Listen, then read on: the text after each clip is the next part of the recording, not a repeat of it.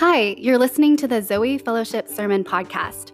Zoe Fellowship is the English ministry of Korean World Mission Baptist Church, located in Richardson, Texas. We hold our Sunday services at 11 a.m. and have a time of fellowship and Bible study at 1 p.m. This week's sermon is from 1 Peter chapter 1 verses 1 through 2 and it's preached by Pastor Paul Hong.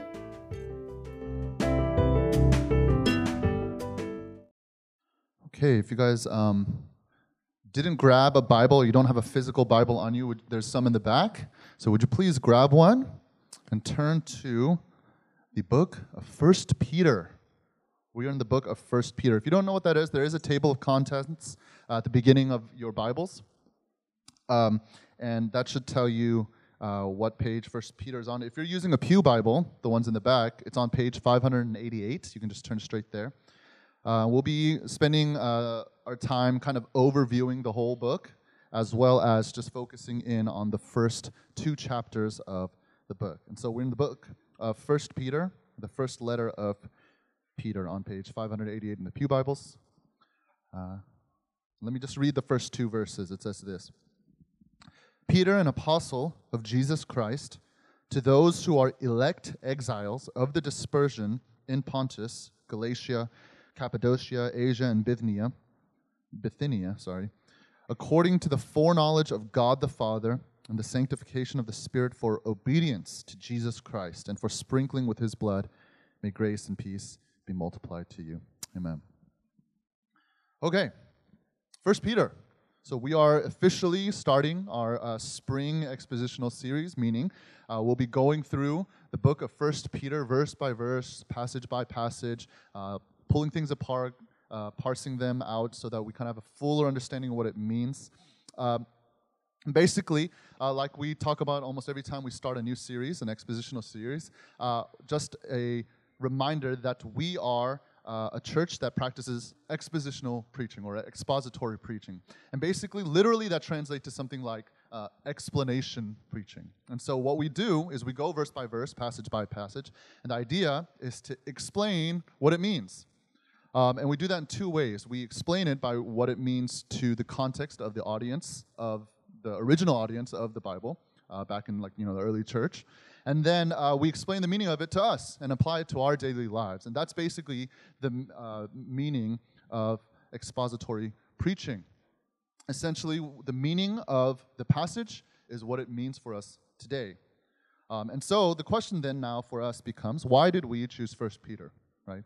Um, as uh, Pastor David and I, we've been meeting every week for a, little while now, and we've been trying to figure out, like, trying to get a good like temperature or gauge about what our people are like and what we're going through and what we need. And uh, we kind of landed on First Peter uh, simply because of uh, this. Why did we choose First Peter? First of all, it answers some uh, some questions. The the first question is why do or sorry, not why. How do Christians live in light of God? This is a question that we want to answer that we think we need this question answered for our group specifically. How do Christians uh, live in light of who God is, right?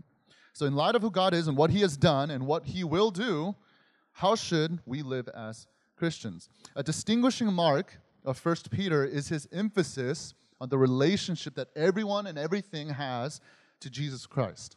Okay?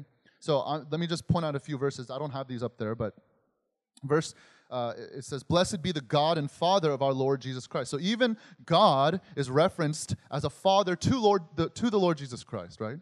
Uh, verse 6 In this you rejoice, though now for a little while, if necessary, you have been grieved by various trials, so that the tested genuineness of your faith, more precious than gold that perishes, though it is tested by fire, may be found to result in praise and glory and honor at the revelation of who? Of Jesus Christ. So even our suffering, even the testing of our faith is in relation to Jesus Christ.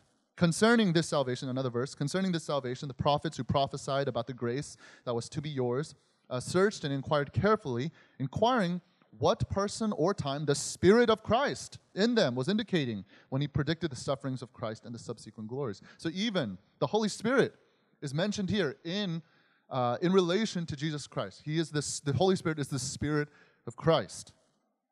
As you come to him, a living stone rejected by men, but in the sight of God, chosen and precious. You yourselves, like living stones, are being built up as a spiritual house to be a holy priesthood, to offer spiritual sacrifices acceptable to God through Jesus Christ. So even the church, right? The church, the living stones being built up as a spiritual house, he's describing the church here, is in relation to Jesus Christ.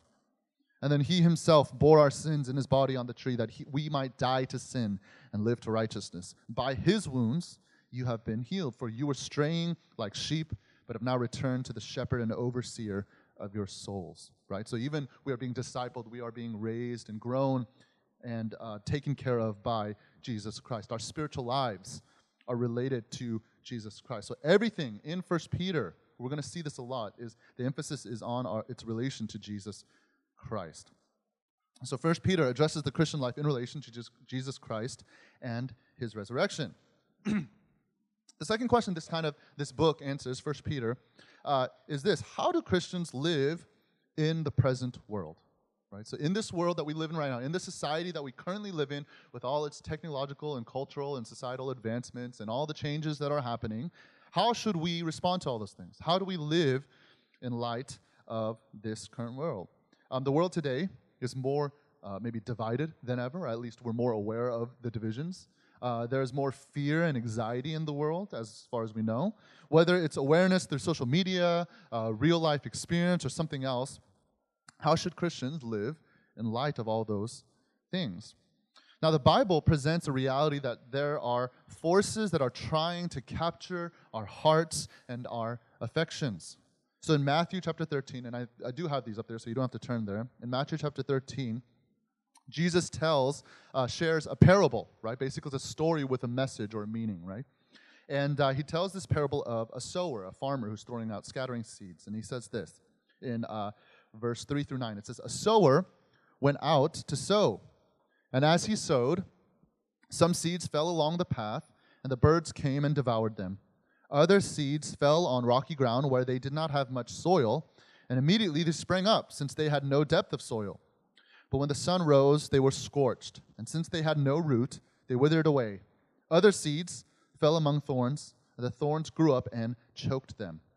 Other seeds fell on good soil and produced grain, some a hundredfold, some sixty, some thirty. He who has ears, let him hear. Okay, so Jesus in Matthew chapter 13 shares sort of a spiritual reality, right? A sower uh, sowing seeds, and he's describing these things. And at this point, the disciples doesn't they don't know what he's talking about. When Jesus says in verse nine, "He who has ears, let him hear," he's basically saying, if you understand it, you you understand it, and if you don't, you don't. That's it, right? But then later on in the same chapter, he'll go to explain. He'll explain this parable specifically. And so I have this up here as well, Matthew uh, 13, verse, starting in verse 18. Jesus says, Hear then the parable of the sower. When anyone hears the word of the kingdom and does not understand it, the evil one comes and snatches away what has been sown in his heart. This is what was sown along the path. As for what was sown on rocky ground, this is uh, the one who hears the word and immediately receives it with joy, yet he has no root in himself, but endures for a while. And then when tribulation or persecution arises on account of the word, immediately he falls away. As for what was sown among thorns, this is the one who hears the word, but the cares of the world and the deceitfulness of riches choke the word, and it proves unfruitful. As for what was sown on good soil, this is the one who hears the word and understands it. He indeed bears fruit and yields in one case a hundredfold, in another sixty, in another thirty. Okay, and so First Peter addresses, addresses many of these forces that the parable addresses. Okay? So these the, the word of the kingdom going out, it kind of basically what what First Peter is going to help us to is to understand what kind of soil we are. Are we good soil? Are we soil that will grow fruit, bear fruit hundredfold, thirtyfold, sixtyfold? Or will the word of the Lord that comes into us that we receive maybe by faith will be choked out by something? Will be stolen by the enemy? Those are all things that happen to us. And so First Peter will address these things. So, for example, 1 Peter 5, 8 through 9, it says, Be sober minded, be watchful. Your adversary, the devil, prowls around like a roaring lion seeking someone to devour. Resist him, firm in your faith, knowing that the same kinds of suffering are being experienced by your brotherhood throughout the world, right? There's the, the enemy, the adversary that is stealing the word of the kingdom, right? In 1 Peter 4, verses 12 through 17, it says, Beloved, do not be surprised at the fiery trial when it comes upon you to test you as though something strange were happening to you. But rejoice insofar as you share Christ's sufferings that you may also rejoice and be glad when his glory is revealed. If you are insulted for the name of Christ, you are blessed, because the Spirit of glory and of God rests upon you. But let none of you suffer as a murderer or a thief or an evildoer or as a meddler. Yet if anyone suffers as a Christian, let him not be ashamed, but let him glorify God in that name. For it is time for judgment to begin at the household of God, and if it begins with us, what will be the outcome of those who do not obey the gospel? of God. Here we have people being persecuted, right? Those uh, sown on the path, right? As soon as persecution, as soon as any suffering, any uh, difficulty, a trial, tribulation comes, uh, they, they run away, right? There's no root. And then finally, uh, 1 Peter chapter 4, verse 3 For the time that is past suffices for doing what the Gentiles want to do living in sensuality, passions, drunkenness, orgies, drinking parties, and lawless idolatry. With respect to this, they are surprised when you do not join them in the same food of debauchery or flood of debauchery, and they malign you. But they will give account to him who is ready to judge the living and the dead. Here we see the word, the thorns, right? The, the, the, the, uh, the word that's sown on uh, the path of the thorns, where uh, the worldly riches and materials and desires choke out uh, the word that has been sown. And so, some of these things, all of these things are being addressed in First Peter, which is a big reason why we want to be in First Peter. So, how does the Christian address suffering for their faith? That is something that is addressed in First Peter. First Peter addresses, addresses two types of suffering, as mentioned in the verse I quoted earlier. The suffering for your faith, which is religious persecution, right? And then there's suffering because of sin. Let no, and it says of this about that kind of suffering. Let none of you suffer as a murderer or a thief or an evildoer or meddler, right? So one type of suffering is good and should be rejoiced in and meant to glorify God, and the other does nothing but degrade the name of Christ because we're being hypocrites, right? We're sinning. And so those, that's also another reason why we are in First Peter because it addresses real suffering in our lives. And so there are many themes in First Peter, but there's one that stands out above all those. Okay? And so if we are to give a thesis statement for the entire letter of First Peter, if we were to just read it from the very beginning all the way to the end, what would be sort of like the main point of First Peter? And I think it's found in the first chapter in verses 15 through 16. But as he who called you is holy, you also be holy in all your conduct, since it is written, You shall be holy, for I am holy. So I think that First Peter is about this. We should be holy as God is holy, right? And I think the concept of holiness is interwoven throughout this entire letter. And uh, we've talked about holiness before. We can't be in church and not talk about holiness, obviously. But what exactly is holiness? Let's, let's use a defi- let's find a definition. There's a book called The Holiness of God by uh, a pastor theologian named R.C. Sproul, who sadly passed away recently. Um, he defines holiness in, in two parts. He says this when the Bible calls God holy, it means primarily that God is transcendentally separate. Okay? He is so far above and beyond us that he seems totally foreign to us. And so to be holy is to be other, to be different in a special way. That's what R.C. Sproul defines as holiness. And so what he's saying, it, it means that everything God is, he is totally separate and transcendent or above the normal ideas of that word. So when we say that God is holy, what we're not saying is that we're adding to a list of qualities or characteristics about God that describe who he is and what he is, okay? So for example, we say that God is loving and he's merciful and he's gracious. And so we would not tack on God is also holy onto that list of qualities, right? We would actually say that his love is holy right? It's totally transcendent. His love is totally transcendent, totally separate, totally different, in a different category as our sort of love, the love that we might know. His mercy is holy. His grace is holy because he is holy. His love is separate and transcendent. His mercy is separate and transcendent. And His grace is separate and transcendent because He is separate and transcendent. Now, the problem that we run into is this, right? How do we be holy as God is holy?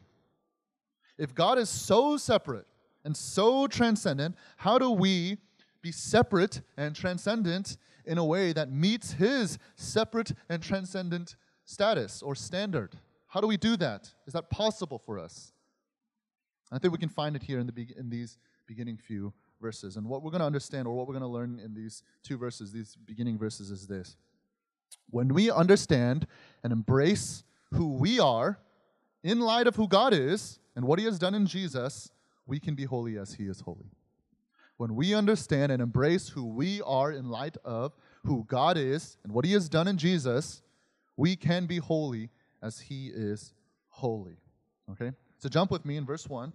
Says this Peter, an apostle of Jesus Christ, to those who are elect exiles of the dispersion in Pontus, Galatia, Cappadocia, Asia, and Bithynia. So this letter begins with an introduction of the author of the letter, right? It's Peter. Uh, Peter is an apostle of Jesus Christ. What exactly is an apostle? I don't know if we've ever talked exactly about this, right? What exactly is an apostle? Well, uh, the word literally means uh, one sent, right? One commissioned. Somebody who was commissioned, somebody who was sent with a specific or particular purpose. Okay? Uh, they were essentially messengers with a specific message. An apostle of Christ served to be a witness to Christ, in particular, his resurrection, right? His life, death, and his resurrection. Now, I bring this up, or def- trying to define what an apostle is, simply because there are many other religions, or I guess many cults and false religions out there today who use the Bible and, and say they believe in Jesus, um, and a lot of times they'll even they'll use the term apostle as a title or office in their leadership. So, for example, a very common, huge religion, growing religion that we have in America, especially in the West today, is the Church of Jesus Christ of Latter day Saints, also known as Mormons. Right? They use this term apostle to describe their leadership. So, if you find a group of people who say they believe in the gospel and they invite you to their church and they start talking about apostleship amongst their leaders, uh, you're probably in a cult and you need to get out, okay? Okay, you need to get out of that as quick as you can. Here's yeah, and here's the bottom line with all that, okay? A Christian apostle does not exist today. Okay? It is a unique title and office that was in the early church, those who interacted with Jesus before and after his death and resurrection. Okay? So Ephesians chapter 2 verse 20 says that the church is built on the foundation of the apostles and prophets and Jesus Christ as the cornerstone. And so Zoe Fellowship, right? Bringing it today. Zoe Fellowship stands on the witness and testimony of the apostles and prophets and Jesus Christ as its cornerstone. Nothing and no one else. Okay? So, where is this witness and testimony? If we don't have any apostles here today, if we don't have any prophets here today, okay, do we, um, where is this witness and testimony? Do we have, like, are those things still here, right? Do we have that? The, or does the literal, literal resurrected person of Christ walk around these halls and tell us the good news of God's kingdom?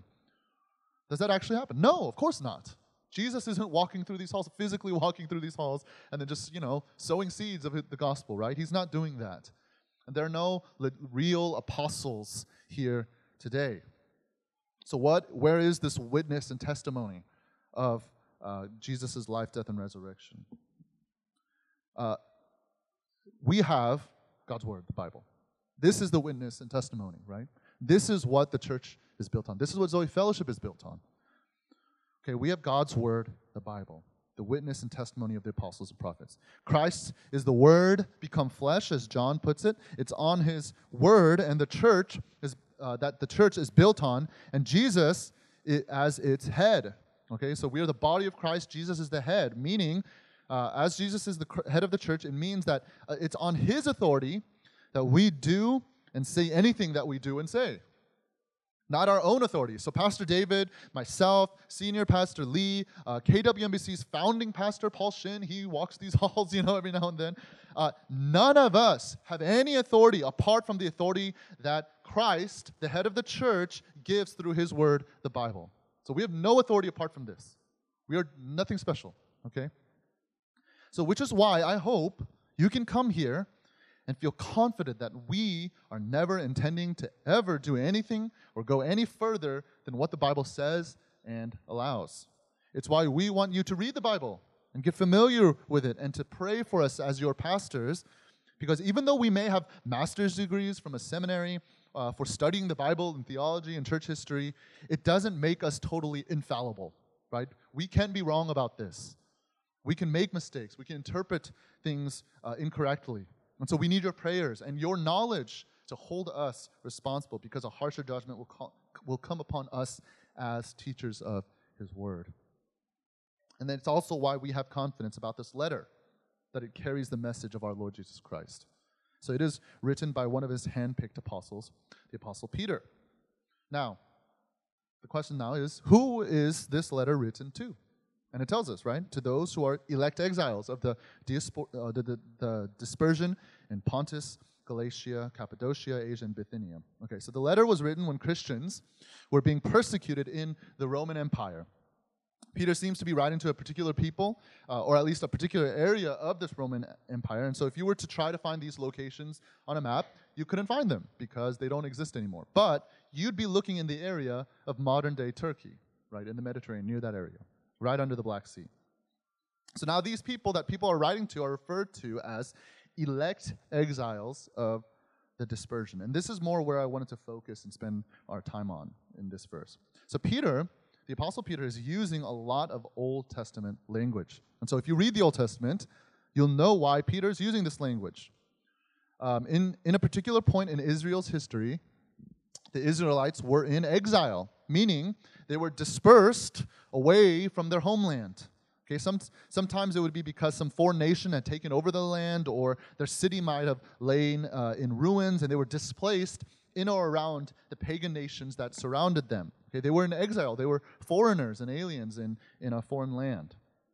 And so, what makes this, uh, what makes it the most interesting is this word that he uses, right? Elect, right? Elect exiles. So, another way of putting it is to say that they were chosen, chosen exiles of the dispersion. So, what does that mean? Well, Israel, the nation of Israel, the people of Israel, was God's chosen people or nation, okay, in the Bible. And so if you look at Deuteronomy chapter uh, 7, verse 6, I think I have it up here. It says, For you are a people holy to the Lord your God. The Lord your God has chosen you, elected you to be a people for his treasured possession out of all the peoples who are on the face of the earth. Okay, so I wonder if other people in other areas of the country ever have to clarify this, but I feel like in Texas, I really have to clarify this, okay? So let me make it very clear Americans are not God's chosen people. Americans are not God's chosen people. Yes, God has mightily blessed America with the freedom of religion and to exercise that religion in peace, but that does not make Americans God's chosen people. Now, I have to, for this specific congregation, I have to go further. Koreans are not God's chosen people, right? So, despite, despite a certain guest spe- speaker that has said that in a retreat that we hosted, Koreans are not Asian Israelites. Okay, Koreans are not special in any way, shape, or form. If you married a Korean person, you are not blessed. You are not cursed, but you are not specially blessed in a certain way either. So, what I mean is that God has not specially blessed Koreans in any way, shape, or form, other than maybe that many Koreans enjoy the same blessings that Americans do in their freedoms, that they are privileged within their country. But that only further proves that both Koreans and Americans are not particularly special in any way, right? So, all that to say, in the Bible, the Israelites were God's specially chosen people. Why? Why were they specially chosen? Well, the Bible actually tells us. Uh, I'll have the verses up there, verse just a little further down from this verse, starting in verse 7. It was not because you were, and he's talking to the Israelites, it was not because you were more in number than any other people that the Lord has set his love on you and chose you, for you were the fewest of all peoples. But it is because the Lord loves you and is keeping the oath that he swore to your fathers that the Lord has brought you out with a mighty hand and redeemed you from the house of slavery, from the hand of Pharaoh, king of Egypt. Know, therefore, that the Lord your God is God, the faithful God who keeps covenant and steadfast love with those who love him and keep his commandments to a thousand generations, and repays to their face those who hate him by destroying them. So God's election or his choosing his, uh, of his people is based on a promise that he made a long, long time ago, right? It's a covenant he made with his people a long time ago. The election of God's people was not some arbitrary decision, decision. it was one uh, based solely on a promise of steadfast love and commitment to a people. And so, what's really happening here is that people, uh, Peter is evoking Old Testament imagery to define Christians. And so, how does he define Christians? Christians are chosen exiles in this world. Okay? Christians are chosen or elect exiles in this world. So, like Israelites in the Old Testament who were exiled from their homeland, only relying on the covenant promises of their God from their ancestors long ago, we also, as Christians, rely on the covenant promises of God. We, as Christians, have been chosen in love by God. We are not special in any way. If anything, the Bible makes clear that we are especially sinners, that we actively rebel against Him, we disobey His commandments, and yet here we are right? Chosen and loved by God. At the same time, we are described as exiles, right? Elect as uh, exiles, chosen foreigners and aliens. We do not belong here. This world and this life is temporary. And I don't mean temporary the, in the way that, like, YOLO, you only live once type of temporary, right? Which makes it seem like your life and the decisions you make really have no consequences, so you should just live your life to the fullest, right? And do whatever you want. So this, what I mean is, this life is temporary, so that it actually it means that it actually really matters. You have this one life to live out, right? And so it and it counts for something. And so you should live it in a way that glorifies God, your Creator and your Savior. And so, and this world is a foreign land filled with a worldview and culture and language that should be foreign to us. And so, while the people that Peter is writing to in these areas in the Roman Empire who are suffering religious persecution might be uh, literally uh, socio-politically exiles, foreigners in a foreign land with a pagan worldview and culture and language, Peter means this also in a spiritual sense. Exiles in this world that we live in with its spiritually pagan worldview and culture and language. And this spiritual exile that we are in gives us a window into who we are and how we should behave as Christians. And as we go through this series in First Peter, we will go into more detail about what that will look like and why it will look like that. But for the, the idea right now is that we have an understanding of ourselves, right? We have a clear view of who we are. We as Christians should feel a little out of place in the world that we live in, in this culture. Now, sometimes that's very hard to tell, right? Sometimes maybe we don't feel uncomfortable, right? Or uh, especially in Texas, where everyone is polite and uh, courteous and they're pseudo religious and there, there are giant churches everywhere, every few miles in the city. It's really easy to get comfortable here, right? And think that this culture is actually uh, like God's design or something. But what I hope is that in these next few months, as we dive into this scripture, I hope and pray that we as the church will be disturbed, right? Into living a life that fits this picture of an elect exile. And so, moving on, verse 2. So, according to the foreknowledge of God the Father, in the sanctification of the Spirit, for obedience to Jesus Christ and for sprinkling with his blood, may grace and peace be multiplied to you. And so, Peter then describes the chosenness, right, of the exiles. And there are three main descriptors here about the chosenness of elect exiles, right? And these it's these uh, elect exiles are chosen according to the foreknowledge of God the Father. Elect exiles or chosen exiles are chosen in the sanctification of the Spirit. And then chosen exiles are chosen for obedience to Jesus Christ and for spring, sprinkling with his blood. Okay? And so let's go through these. So, elect exiles are chosen according to the foreknowledge of God the Father. So, foreknowledge, if you know what that means, you know what it means. Just you can see it in the word foreknowledge, which means knowing from before. So, before everything, the God, the Father, knew us, right? He had chosen us. Now, of course, if you have, you know, spent any time studying the Bible at all, this word foreknowledge is kind of scary because philosophically, then you start thinking, oh, wait, so if God knows everything, then does that mean like all, does he know all the choices I make? And does that mean, did I really make that choice or did God choose me to make that choice? Am I a robot? Do I have free will? Like, you know, if I peel my skin back, is there going to be like machinery and stuff? Like, that, is that what it means when we're looking at this word in the Bible, foreknowledge of God the Father? Well, no, obviously not. Um, you could go there. You could sit down and debate somebody endlessly about what it means uh, philosophically for us, if we have free will or not, or whatever, all those things. But the emphasis here of the foreknowledge of God is not just to show, uh, is not about like whether or not we have free will or not. It's really an emphasis of God's love for us and that He is the initiator of that love. So, mankind does not initiate the covenant of love with God. God does that. And how do we know He does that? Because He's known about this for a really, really long time. He knew before we knew, right? We love because He first loved us. He first loved us. And this is what it, the emphasis of the foreknowledge of God is about, is that He is the initiator of the relationship with us, not us. We reject, we rebel, we uh, fight Him, but He continues to pursue us with His love, and He's the one who first did it.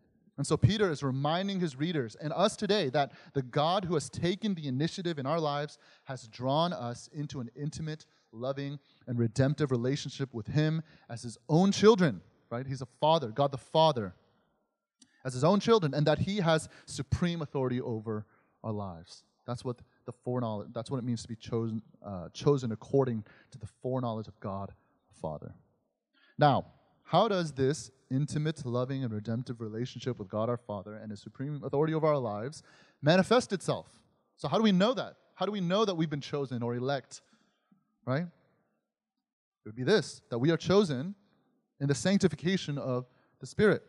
So, the word sanctification means uh, basically, it means to make holy or to be holy. So, when we say that the Christian's chosenness, right, our chosenness or our election is shown in the sanctification of the Spirit, we are saying that as God's chosen people, we are both holy and being made holy. Okay, we are holy in that God uh, has chosen us and set us aside for a specific purpose, for His plan, for His glory. And then we are being made holy in that the Holy Spirit is day by day transforming us, changing us to the likeness of Jesus Christ, His Son. So, to be chosen in the sanctification of the Spirit means that the Holy Spirit has given us both the gift of faith in order to be saved and is continually working in us to transform our character to be more like Jesus, right? So, He's saving us, He's making us holy, or, or, He has made us holy, and He is also at the same time making us holy even today, even in this moment right now as we're breathing. So, how do we know that the Holy Spirit has begun to work in our lives? right? How do we know? Because that's an invisible thing, right? Being made holy or being holy. That's not something that we just like, we're not, we don't suddenly just light up. We don't have a halo suddenly pop up in our heads. How do we know that we have been chosen by God and to what end are we being chosen? What's the purpose of being chosen and being sanctified by the Spirit? And it would be this we are chosen for obedience to Jesus Christ and for sprinkling with his blood. The people of God have been chosen to obey Jesus Christ and to be sprinkled by his blood. Now, what does that mean? In Exodus chapter 24, verses 3 through 8, I think I have this up there. Exodus chapter 24, verses 3 through 8, it says this Moses came and told the people all the words of the Lord and all the rules. So you have to imagine the setting. Moses has gone and seen God already up on the mountain. He's seen the Ten Commandments, and he comes back down the mountain and he's uh, talking to the people and sharing the, the, the, the rules or the commandments that uh, God has given them. And all the people answered with one voice and said to Moses, All the words that the Lord has spoken, we will do. And Moses wrote down all the words of the Lord. He rose early in the morning and built an altar at the foot of the mountain and twelve pillars according to the twelve tribes of Israel. And he sent young men of the people of Israel who offered burnt offerings and sacrificed peace offerings of oxen to the Lord. And Moses took half of the blood and put it in basins, and half of the blood he threw against the altar. Then he took the book of the covenant and read it in the hearing of the people, and they said, All that the Lord has spoken we will do, and we will be obedient. And Moses took the blood and threw it on the people and said, Behold, the blood of the covenant that the Lord has made with you in accordance with all these words. And so you can see already in this picture, this is Peter. I mean, there's almost no doubt that Peter's thinking about this moment as he's writing this the sprinkling of blood, right? And uh, to, for obedience to Jesus Christ. There's no doubt that he's talk, thinking about this moment. The Israelites, right? These people in exile, these chosen Israelites, God's chosen people, commit to obeying the words of the Lord, the Ten Commandments, right? Or in all the other commandments following. And then they so they commit to obey the words of the Lord, and then Moses sprinkles the people with blood to establish the covenant with God. Right? Covenants, uh, the word covenant means to cut, and the idea, the imagery you're supposed to be seeing there is there's an animal that's been sacrificed, cut in half, and then people would walk through the middle of the animal saying, If I break this covenant, what happened to this animal, do unto me. Right? And so this blood is being sprinkled on the people, and they are saying, We will be obedient to the words of the Lord. Um, and so, in the same way, we as Christians, we have been chosen by the foreknowledge of God the Father, sanctified by the Spirit, so that we might obey Jesus Christ, right? His words, in the covenant relationship that's been established by his blood. Jesus, right, is the sacrifice, the sacrificial lamb that was split in half, right? Cut, made a covenant with, or established the covenant upon. And it was established by his blood, Jesus Christ's blood. And so through that, we have been sprinkled by his blood, right, for obedience to him and his commandments to us. And so when we understand and embrace who we are in light of who God is and what he has done in Jesus, we can be holy as he is holy. I love that we get to kick off this series in this way. Okay? From the get go, we have a clear picture of what we are going to be looking at going forward we have to understand who we are in light of the foreknowledge of God the Father, in the sanctification of the Holy Spirit, for the obedience to Jesus Christ in the covenant relationship that has been established by his blood. And the question then is, and who are we? We are chosen foreign foreigners in a land that is hostile to the things that we do. We are elect exiles. And so the encouragement that is offered in this letter to readers is founded on the established identity that is founded on the covenant with Christ. We became foreigners in this world as a consequence of being chosen to participate in the new covenant of Christ. We will face and struggle with the experience of alienation, uh, and the only sure basis of our hope is in the benefits of our relationship with God in Christ through the covenant He's established in His blood. The Spirit's work in our lives brings us into the covenantal relationship with God, that has been established by Christ's blood, and the implications of that are transformative of our whole lives in every sphere of our lives. And so, when we finish this book, we will have covered many different spheres of our world things like government, marriage, work, submission and authority, right? Bosses, things like that, suffering justly and suffering unjustly. We'll be dealing with persecution, modesty, even goes down to that. Like, do we dress modestly? And much, much more. And the idea will be how does a Christian deal with all those spheres in our lives? How do we live and behave in that? And ultimately, we're going to find that the answer will fall under the umbrella of the thesis of this whole letter that we mentioned at the very beginning of this, uh, this talk, that Peter has written to these Christians and to us today. But as he who called you is holy, you also be holy in all your conduct. Since it is written, You shall be holy, for I am holy. Let me pray for us.